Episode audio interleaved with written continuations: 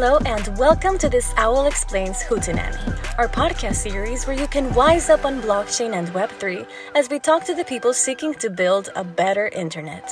Owl Explains is powered by Ava Labs, a blockchain software company and participant in the Avalanche ecosystem. My name is Silvia Sanchez, project manager of Owl Explains, and with that, I'll hand it over to today's amazing speakers. So, hello and welcome to all our Wise Owl listeners. I'm Emma Pike. I'm a member of the Owl Explains team, and I am hosting today's podcast, which is on the burning question Is the UK on track to become a global hub for crypto? We are recording in London today, where the sun is shining, and it's actually been shining all week, and it's pretty hot here for the UK. Um, but it's hot here in other ways too. So, the UK government declared last year that it wants the UK to be a global hub for crypto and fintech. And there is a lot of work underway to figure out how to get there. There are also plans afoot for a digital pound, and it's London Tech Week. And the door to number 10 Downing Street has transformed into kind of more ones and zeros, spelling out London Tech Week. Uh, Prime Minister Rishi Sunak gave a keynote speech a couple of days ago calling the UK an island of innovation. And it seems that Andreessen Horowitz agrees because they've announced that they're going to be opening an office in the UK in the very near future.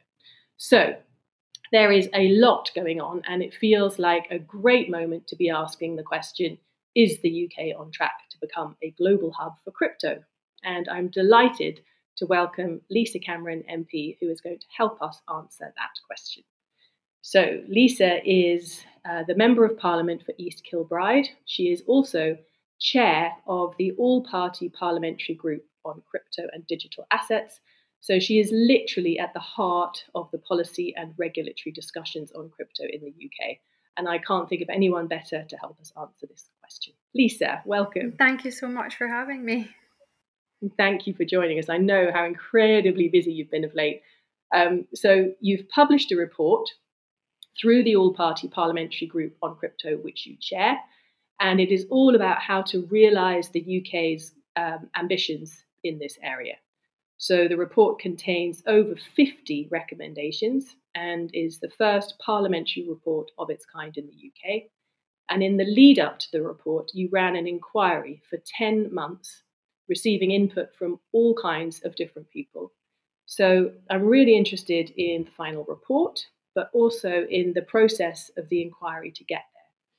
So, um, but before we get into all of that, I want to just take you right back to the very beginning. How did your interest in this area begin? What motivated you to get involved in the debate on Yes, I mean, I joined Parliament uh, in 2015 as the first uh, clinical psychologist to be elected. So I don't have a background in financial services. Uh, in fact, I think my constituents believed that Westminster needed a psychologist at that point. So that's how I arrived. Uh, most of my work in Parliament has been to date uh, on disability and health issues. So uh, this was very new to me, uh, like it has been to so many people across the UK. Uh, and I stumbled across it uh, when a constituent contacted me. Unfortunately, they had befallen what I now know is, is labelled a rug pulling scam, where they had invested money and uh, the, the it, people they'd invested to and um, the way they'd done it, it, the money had disappeared and they, they couldn't find any redress in the current system.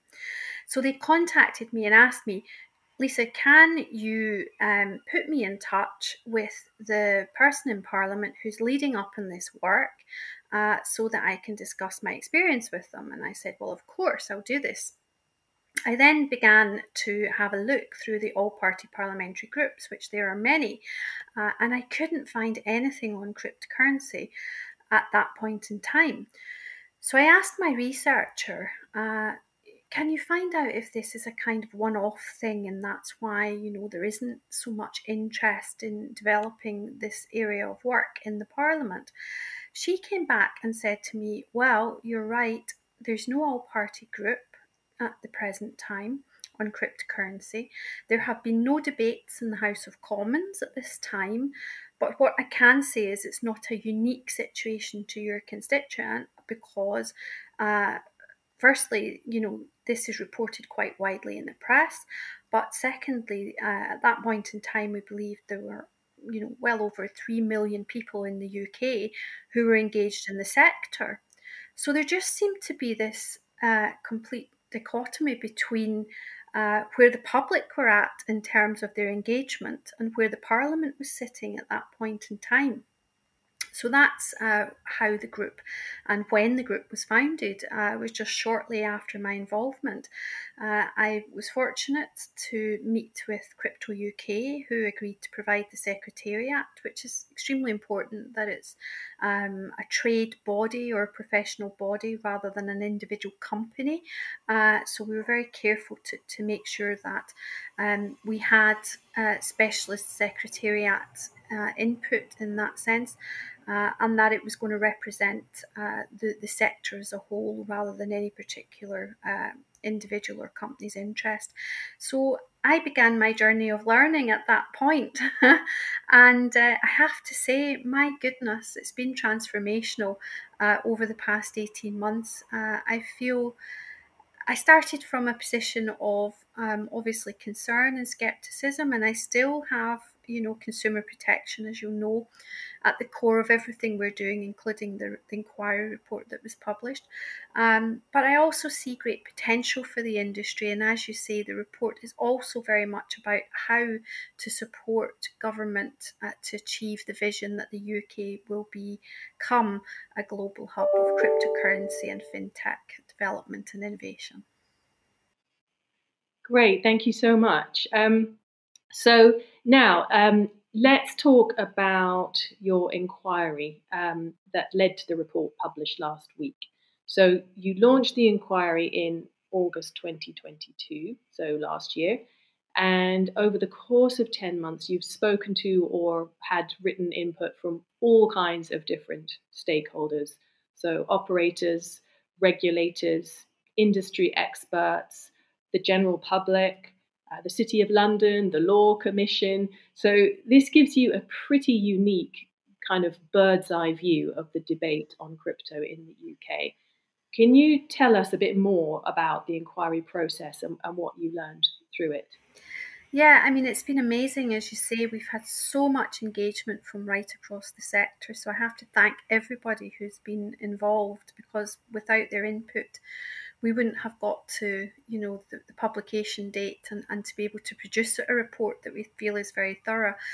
Uh, we've felt that we needed a real cross section of input of different um, perspectives. So, um, from those who were engaged in industry, from those who um, were creating a legal framework, um, you know, the Law Commission, from those who uh, were regulators and having to adapt to the new digital uh, revolution, in a sense, uh, that's before us. And uh, also, of course, very importantly, members of the general public. So, we asked for written submissions and we were inundated really uh, by those who wanted to engage. And we were able to collate uh, all of that information over a lengthy period of around about five to six months. And then uh, towards uh, the latter part uh, of last year we had evidence sessions where we tried to pull out themes such as um, central bank digital currency uh, where we were looking at um, what was happening in other jurisdictions particularly with MiCA in the EU, uh, where we were having a think about um, the challenges that face companies who want to come here and you know take part in this innovation island as the prime minister has said and to start up and scale up. And we heard about you know many of those challenges including you know registration licensing the fca process and even just you know basic things like how difficult it is to start up a bank account uh, and pay your staff uh, so you know there, there are many things that, that have to be tackled and the report uh, was one way of uh, pulling all of these threads together to look at uh, the challenges that we need to overcome to create this cryptocurrency and digital innovation hub, and at the same time uh, to make sure that uh, we were highlighting the, the, potential in the areas we feel government should be focused on for the future. I'm particularly keen on jobs and careers of the future for our young people right across the UK. Yeah, so so I clearly through this process, you know, you've gathered an awful lot of uh, wisdom in this space, and uh, so I'm going to invite you now to be an honorary owl. Um, uh, and I'm going to invite you to now perch with me on the Owl Explains Tree of Web3 Wisdom. Now, what on earth is that? I hear you ask. Well, um, the Tree of Web3 Wisdom is a tree. It has five branches, which are essentially five principles to guide regulatory thinking on crypto, blockchain, and Web3. And as our honorary OWL guest today, I want you to perch with me on each of these branches and give us your bird's eye view of the current state of play in the UK. So, are you ready? Let's let's perch.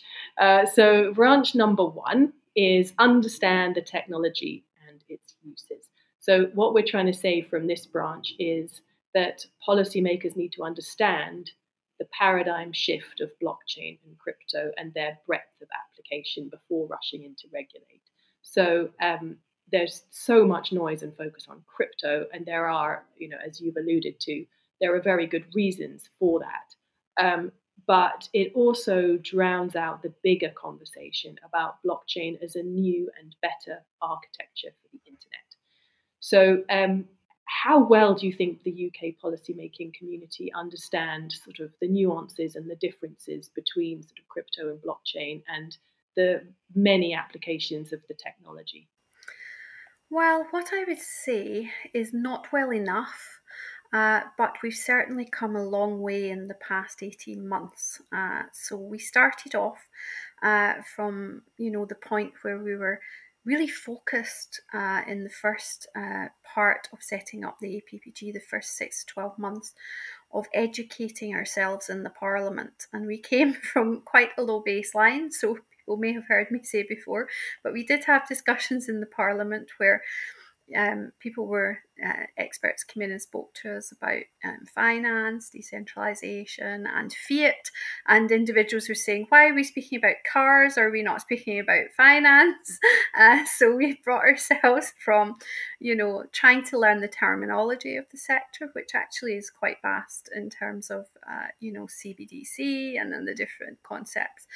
Um, but in terms of the blockchain, uh, we've come, as I said, from a position of having no debates to now having a number of debates in the Parliament. Um, we've also come in the past 12 to 18 months to having statements from the Minister on uh, these issues, including uh, the consultations, um, particularly for the CBDC. Um, and you know a lot of movement now very positive i think signaling from government you could tell from the questions that I received uh, in my debate this week that there are MPs who are interested and who understand what's happening.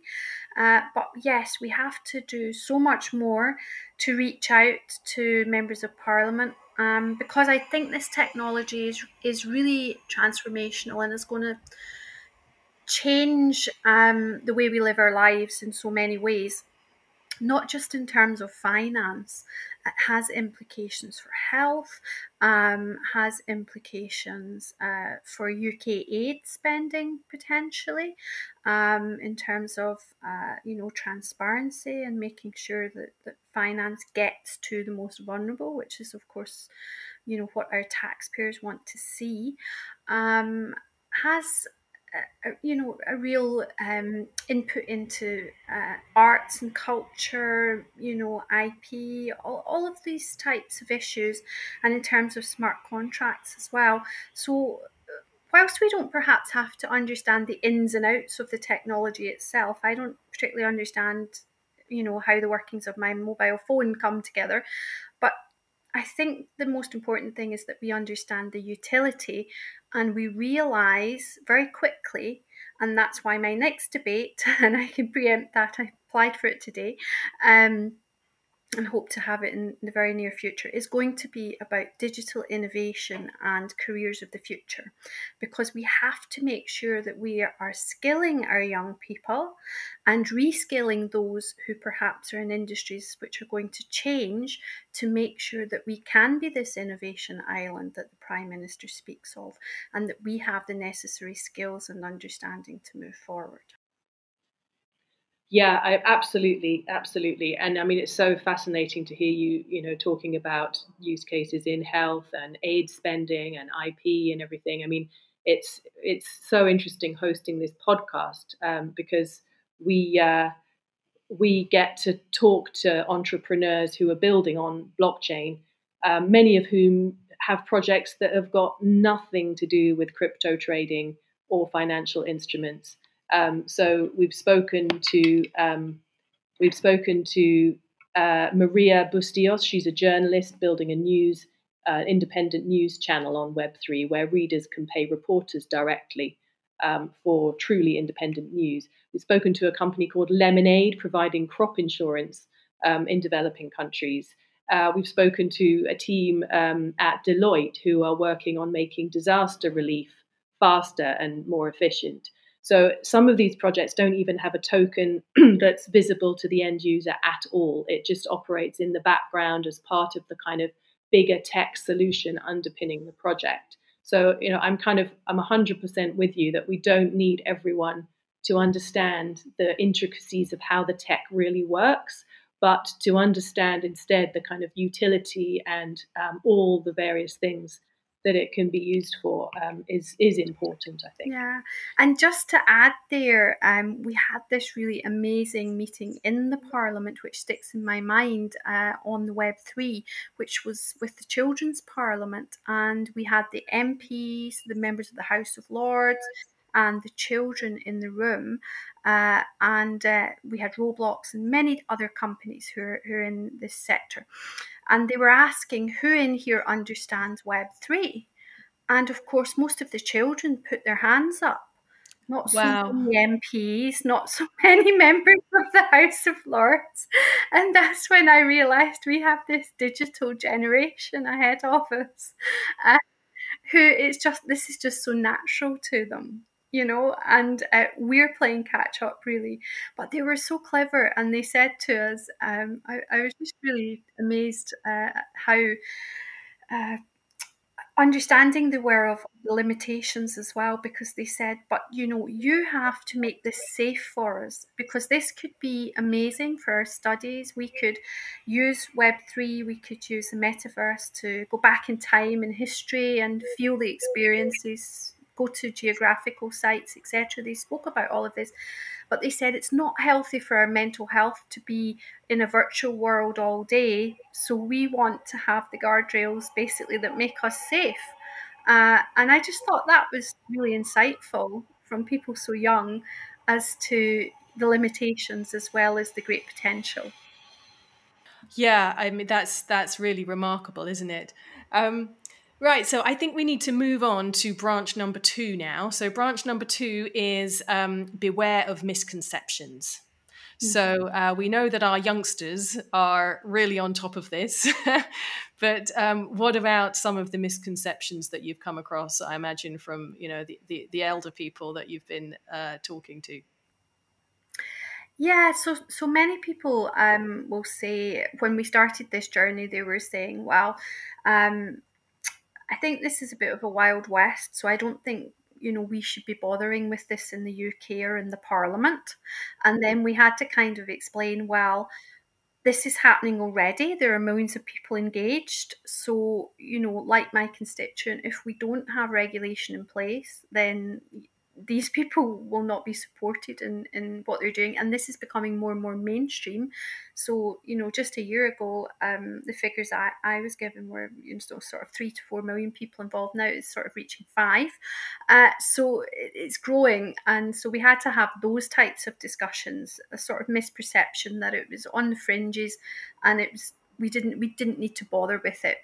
Um, I think there's also a misperception, you know, geopolitically that in that sense, in that you know China and other jurisdictions are really very far ahead technologically, um, and we you know geopolitically need to think about those things too, particularly when it comes to central bank digital currency uh, misperceptions about uh, the blockchain and the you know that this is a great place if you want to um, evade sanctions etc to be involved in the sector. And i'm sure you know we did take evidence that this happens but uh, some of the literature we were given from those experts who who track this said that financial you know traditional financial services also have these issues and this sector doesn't generally have it to more degree. But the, the important thing is that the blockchain technology means that uh, transactions can are traceable, and uh, therefore uh, being able to harness that capacity means that it that it's not um, for the long term going to be the, you know the place with the appropriate regulatory structures uh, for those who wish uh, to be non-compliant, I suppose, in terms of uh, finances. So I think there's quite a lot of misperceptions. Um, I had misperceptions at the start too because I thought it was all about finance. And then when I had the opportunity to speak to lawmakers from uh, Switzerland, they were telling me, Lisa, you have to think about it much more broadly. We're thinking about it here in terms of research, uh, education, our universities in terms of employment, careers, and jobs, skills that are needed uh, for the future. Uh, they're thinking, obviously, in terms of uh, interoperability with other jurisdictions. Um, you know, and also uh, looking at those other use cases that we discussed in term that I'm very interested in. I actually have the foreign Commonwealth and Development Office in my constituency, so I'm very interested in international aid. So, those types of issues that hadn't really come to my mind at first because I thought I was dealing with something that was solely financial, but you know, with um, the NFTs and everything developing, this is not just an industrial revolution in terms of industry, it's actually cultural as well. Um, and I think it could you know, have a, significant impact akin to, uh, you know, the web being developed. Yeah, yeah, absolutely. And actually, you know, that that leads us really nicely on to the next couple of branches, which are I'm going to take them together, branches three and four. So um, branch number three is classify tokens sensibly, which really kind of relates to this idea that actually um, blockchain and crypto, it really isn't all about finance and financial instruments. Tokens can be absolutely anything. I mean, you mentioned NFTs, but you know that's just one example. A, a token can is just a digital representation of literally anything. Um, uh, and then branch number four is regulate according to context and use rather than the technology, which is a sort of related point. Um, so uh, and and clearly you know there's this debate raging in the US particularly at the moment with this slew of enforcement actions coming out of the SEC um, uh, there's a jurisdictional tussle between the SEC that handles securities or financial instruments and the CFTC that handles commodities. And now you have Congress stepping in and starting to work on a bill that could provide some clarity. Um, but there is this misconception that blockchain crypto is all about finance and financial instruments. And unless it's cleared up, then it risks leading to a not very sensible regulatory definition and treatment of tokens, and essentially the kind of stifling of innovation with overly onerous regulation. So, where do you think the UK policy-making community is on this? Do you think uh, are they veering towards thinking everything is financial and needs financial regulation, or are they looking at each token for what it truly is and what its role is within a particular use case and then kind of regulating accordingly? Yeah, I mean, I, I think, um, well, we did have the Treasury report that came out which suggested gambling, you know, regulatory regime. And the government, you know, and the minister was very clear the other day in our report supports his position that that's that's not um, the position of government or that the UK is going to take. That we're looking at financial services regulation in the main, um, and you know there are good reasons for that. So in terms of um, being able to generate taxation, uh, that wouldn't happen under a gambling framework. Um, in in order to have the most robust uh, and um, you know uh, experienced uh, individuals who are able to regulate and, and the robust sort of consumer protection element that happens more so under the financial services framework than, than the gambling one.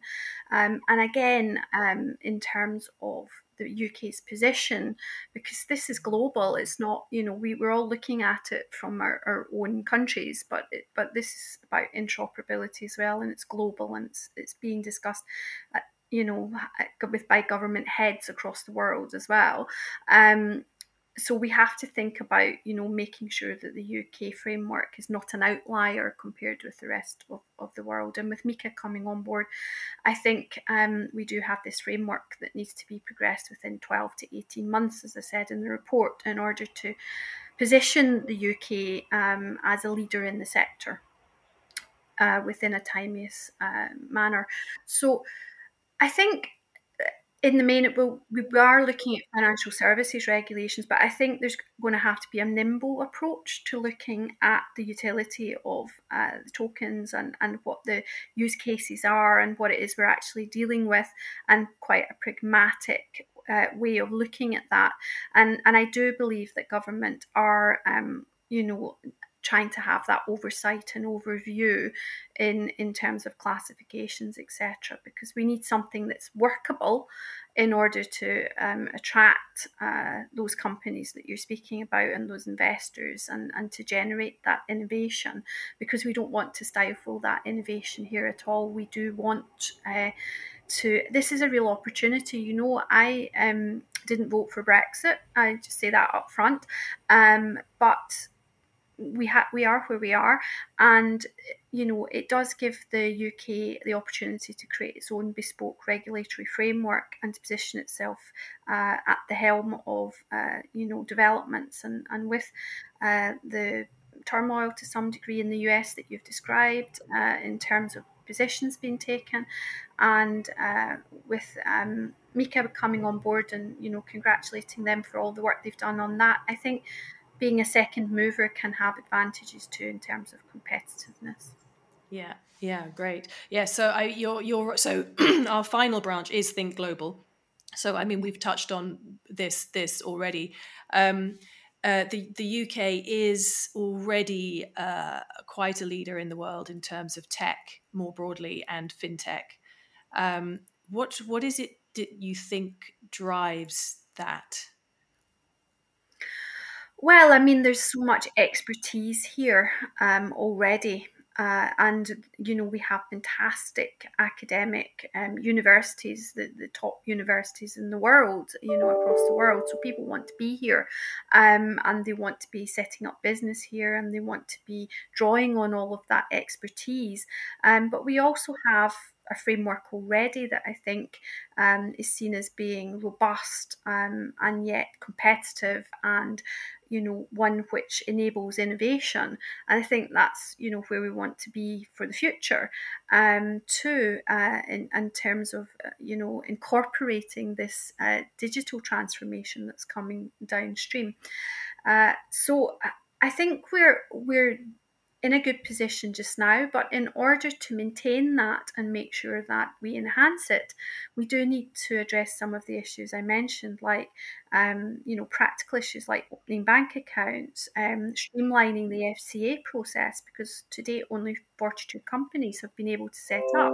We can't be you know a global innovation hub if we only have 42 companies.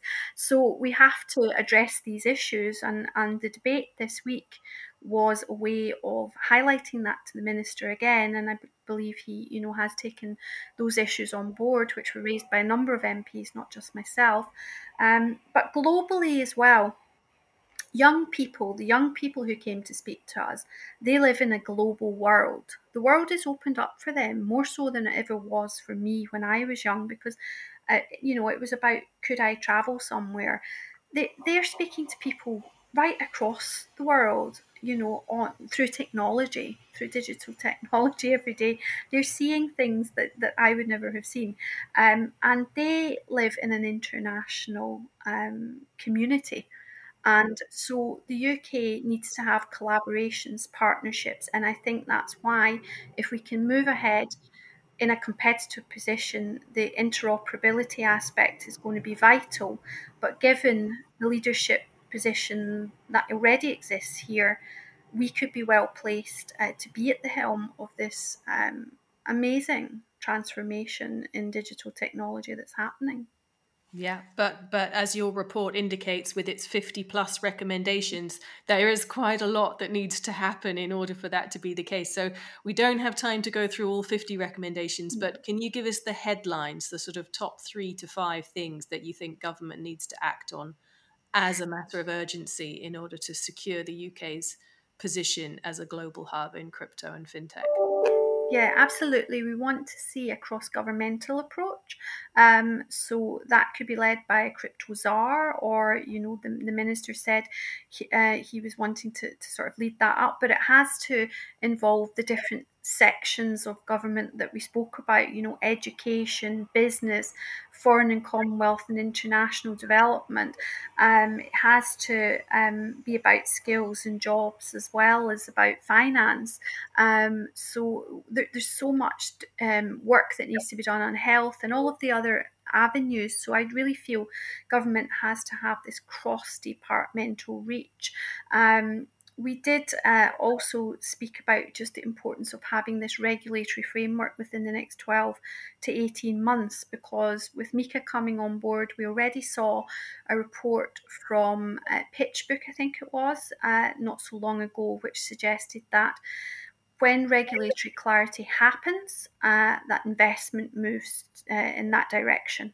So we've already seen some business move from the UK, the US um, to uh, the EU, um, and what we need to do is harness our potential to keep business here and generate new business here. So, uh, really feeling that the time scale is very important. Um, moving on, the central bank digital currency, I think, is also going to be um, very key uh, in terms of positioning uh, of the UK. And I'm very, very keen, as I said, on the interoperability aspect and something that I've started to think about as well given um, other jurisdictions are working, you know, right across the world with some of the CBDC um, developments, is could we harness and engage the Commonwealth, uh, you know, in terms of the work we're doing with the CBDC to give them perhaps an alternative to other. Um, you know finances that might be available such as uh, from china etc so i think there's just so much to be done it can't be done just by one person, either the minister or myself. So our role really then is is to harness the potential of the parliament and get so many people involved across party that no matter who's in government, uh, you know, after the next general election, and if there are or no changes um, either way, that this work continues at pace um, and the UK can realise its vision. Well, Dr. Lisa Cameron, thank you so much for your time today and for all the great work you're doing. Um, it's immensely exciting. It really is just thinking about all of the possibilities um, that you've mentioned. Um, I'm going to let you get back to your important work now, and I hope you also get to enjoy some of the sunshine. Well, thank so, you so much. And thank you to all the wise owls for listening. Bye for now. We hope you enjoyed our Hootenanny. Thank you for listening. For more hootful and hype-free resources, visit owlexplains.com. There, you will find articles, quizzes, practical explainers, suggested reading materials, and lots more. Also, follow us on Twitter and LinkedIn to continue wising up on blockchain and Web3. That's all for now on Owl Explains. Until next time.